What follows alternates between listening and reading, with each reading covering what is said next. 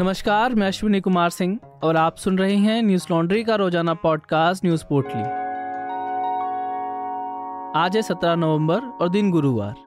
मोरबी पुल हादसे में मोरबी नगर पालिका ने हाई कोर्ट में दिए हलफनामे में पुल ढहने की ज़िम्मेदारी ली है। मोरबी नगर पालिका ने माना कि पुल को खोला नहीं जाना चाहिए था। गुजरात हाई कोर्ट ने मोरबी पुल हादसे मामले में खुद संज्ञान लेकर सुनवाई की। मुख्य न्यायाधीश अरविंद कुमार ने कहा मोरबी नगर पालिका के प्रमुख को बुलाओ, सीधे उनसे सुनना चाहते हैं। नगर पालिका के प्रमुख संदीप सिंह जाला को 24 नवंबर को अदालत में पेश होने का नोटिस दिया गया है। 30 अक्टूबर को मोरबी में पुल गिरने से 135 से अधिक लोगों की मौत के मामले में गुजरात उच्च न्यायालय ने दो नोटिस जारी करने के बावजूद स्टेटस रिपोर्ट दाखिल करने में देरी को लेकर मोरबी नगर पालिका को चेतावनी दी थी। अदालत ने कहा था, कल आप स्मार्ट तरीके से काम कर रहे थे, अब आप मामले को हल्के में ले रहे हैं। इसलिए या तो आज शाम तक अपना जवाब दाखिल करें या एक लाख रुपए का जुर्माना अदा करें। हाईकोर्ट ने सुनवाई के दौरान पुल के रखरखाव के लिए ठेका दिए जाने की प्रक्रिया की आलोचना की है। गुजरात हाईकोर्ट ने अपने आदेश में कहा, सार्वजनिक पुल के मरम्मत कार्य के लिए टेंडर क्यों नहीं जारी किए गए और बोलियाँ क्यों नहीं आमंत्रित की गईं? कोर्ट ने सुनवाई के दौरान पूछा कि झूलते पुल की खराब हालत से वाकिफ होने के बावजूद पुल को मरम्मत के लिए बंद किए जाने से पहले 29 दिसंबर 2021 और 7 मार्च 2022 के बीच लोगों के इस्तेमाल की अनुमति कैसे दी गई? इस मामले में अगली सुनवाई 24 नवंबर को होगी। दिल्ली के श्रद्धा वाकर हत्या के आरोपी आफ्ताब पूनावाला को दिल्ली पुलिस ने साकेत जिला कोर्ट में वीडियो कॉन्फ्रेंसिंग के ज़रिए पेश किया। कोर्ट ने फैसला सुनाते हुए आफ्ताब अमीन पूनावाला को पाँच दिन की पुलिस हिरासत में भेज दिया। साथ ही अदालत ने पुलिस को आरोपी का नार्को टेस्ट कराने की इजाज़त भी दी है। इससे पहले गुरुवार को कोर्ट के बाहर बड़ी संख्या में जमा वकीलों ने आफ्ताब को फांसी देने की मांग को लेकर नारेबाजी की। आरोपी ने श्रद्धा की हत्या, घरेलू विवाद के बाद 18 मई को कर दी थी। हत्या करने के बाद उसने शव के 35 टुकड़े किए और उन्हें फ्रिज में रखा। आरोपी श्रद्धा के शव के टुकड़ों को रात में जंगल में फेंकने जाता था। शव की बदबू को छुपाने के लिए आफ्ताब घर में अगरबत्ती जलाता था। करीब छह महीने तक श्रद्धा की कोई खबर नहीं मिलने पर उसके पिता ने मुंबई पुलिस में गुमशुदगी की शिकायत दर्ज कराई थी। मुंबई पुलिस के बाद दिल्ली पुलिस ने भी श्रद्धा की मौत की जाँच शुरू कर दी। आरोपी ने पुलिस पूछताछ में श्रद्धा की हत्या करने की बात कबूल की। पुलिस ने आफ्ताब के साथ महरौली के जंगलों में श्रद्धा के अवशेषों की खोजबीन की। अभी तक पुलिस को तेरह हिस्से मिले हैं, जिनमें से ज़्यादातर हड्डियाँ हैं। हालाँकि अभी इन अवशेषों की फॉरेंसिक जाँच नहीं हुई है। जाँच के बाद ही निश्चित हो पाएगा कि अवशेष श्रद्धा के हैं या और किसी के। इस मामले पर विस्तृत रिपोर्ट न्यूज़ लॉन्ड्री के रिपोर्टर अनमोल प्रीतम ने की है, जिसका शीर्षक है, इंस्टाग्राम की खूबसूरती से बहुत अलग और स्याह थी श्रद्धा आफ्ताब की दुनिया। दिल्ली सरकार के मंत्री सत्येंद्र जैन को कोर्ट से झटका लगा है। राव जवन्नी कोर्ट ने गुरुवार को जैन की जमानत याचिका को खारिज कर दिया। कोर्ट ने मनी लॉन्ड्रिंग मामले में दिल्ली के मंत्री सत्येंद्र जैन और दो अन्य की जमानत याचिका खारिज कर दी। जैन को 30 मई को प्रवर्तन निदेशालय ने धनशोधन निवाकरण अधिनियम की धाराओं के तहत गिरफ़्तार किया था। विशेष जज विकास ढल की कोर्ट में जमानत दिए जाने का अनुरोध करते हुए जैन ने कहा कि उन्हें और हिरासत में रखने से कोई मकसद पूरा नहीं होता। वहीं जाँच एजेंसी ने जमानत का विरोध करते हुए कहा कि जैन जाँच एजेंसी को गुमराह कर रहे हैं और जाँच में सहयोग नहीं कर रहे हैं। कोर्ट ने इस मामले में अपना फैसला बुधवार को सुरक्षित रखा था। इससे पहले अप्रैल महीने में ईडी ने मनी लॉन्ड्रिंग रोकथाम अधिनियम 2002 के तहत जैन के परिवार और कंपनियों की चार दशमलव आठ एक करोड़ रुपए की अचल संपत्तियाँ कुर्क की थी। जैन पर आरोप है कि उन्होंने दिल्ली में कई शेल कंपनियाँ बनाई, जिसके बाद उन्होंने कोलकाता के तीन हवाला ऑपरेटरों की चौवन शेल कंपनियों के माध्यम से सोलह दशमलव तीन नौ करोड़ रुपए के काले धन को सफ़ेद धन किया था। इससे पहले सत्येंद्र जैन को वीआईपी ट्रीटमेंट देने को लेकर तिहाड़ जेल के जेल अधीक्षक अजीत कुमार को निलंबित कर दिया गया। दिल्ली सरकार के कारागार विभाग ने कहा कि प्रथम दृष्टया ये पाया गया कि उन्होंने ऐसी अनियमितताएँ की हैं जिनकी जाँच की आवश्यकता है।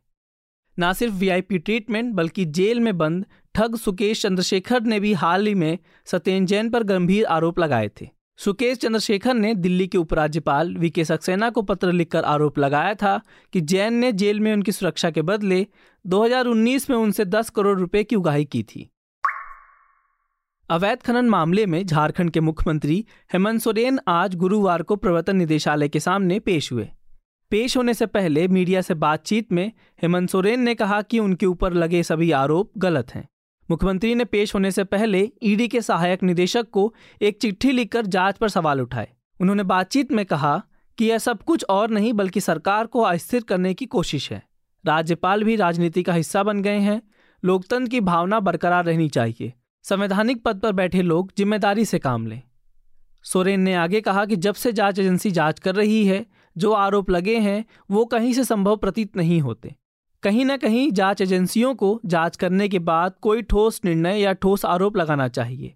मैं सीएम हूँ, जिस प्रकार से तलब करने की कार्रवाई चल रही है, लग रहा है कि हम देश छोड़कर भाग जाने वाले लोग हैं। बता दें कि इससे पहले ईडी ने झारखंड के मुख्यमंत्री को तीन नवंबर को पूछताछ के लिए बुलाया था, लेकिन हेमंत सोरेन ने अपने व्यस्त कार्यक्रम का हवाला देते हुए समय की मांग की थी। इसके बाद ईडी ने आज, यानी 17 नवंबर को समय दिया था। बता दें कि मुख्यमंत्री हेमंत सोरेन पर अवैध खनन और मनी लॉन्ड्रिंग से जुड़े होने के आरोप हैं। आठ जुलाई को ईडी ने हेमंत सोरेन के करीबी पंकज मिश्रा के घर छापेमारी की थी।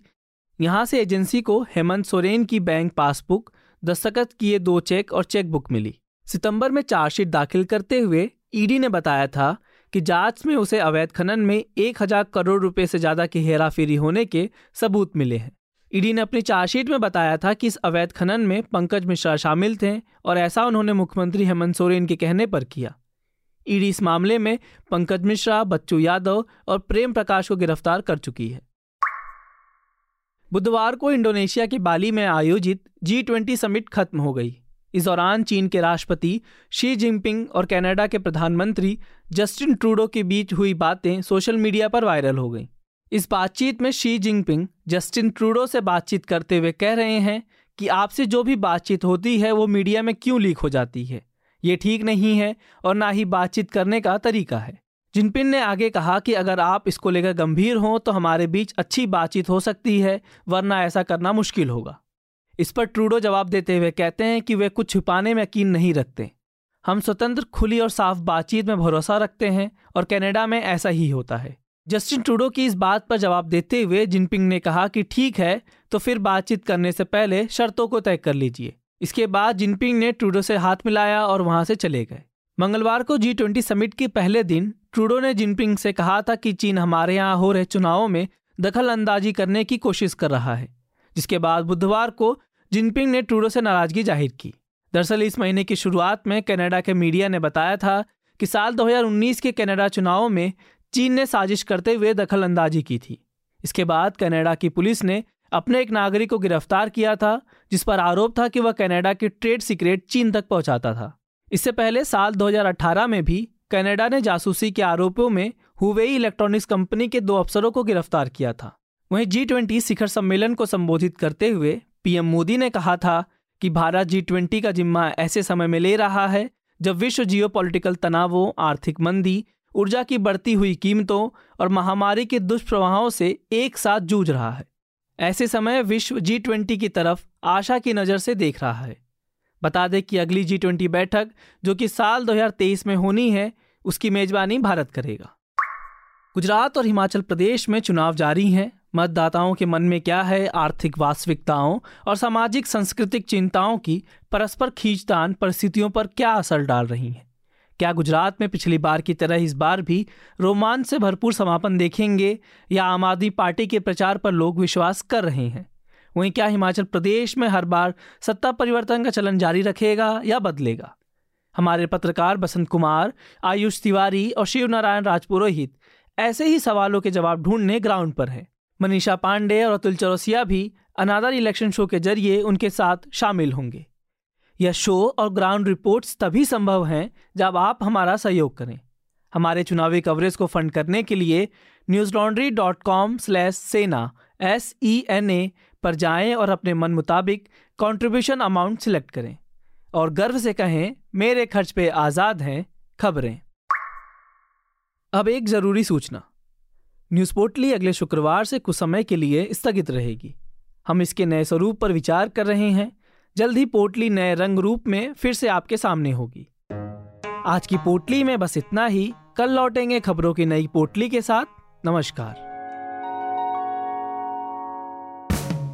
न्यूज़ लॉन्ड्री के सभी पॉडकास्ट ट्विटर आई और दूसरे पॉडकास्ट प्लेटफॉर्म पे उपलब्ध हैं। खबरों को विज्ञापन के दबाव से आज़ाद रखें। न्यूज़ लॉन्ड्री को सब्सक्राइब करें।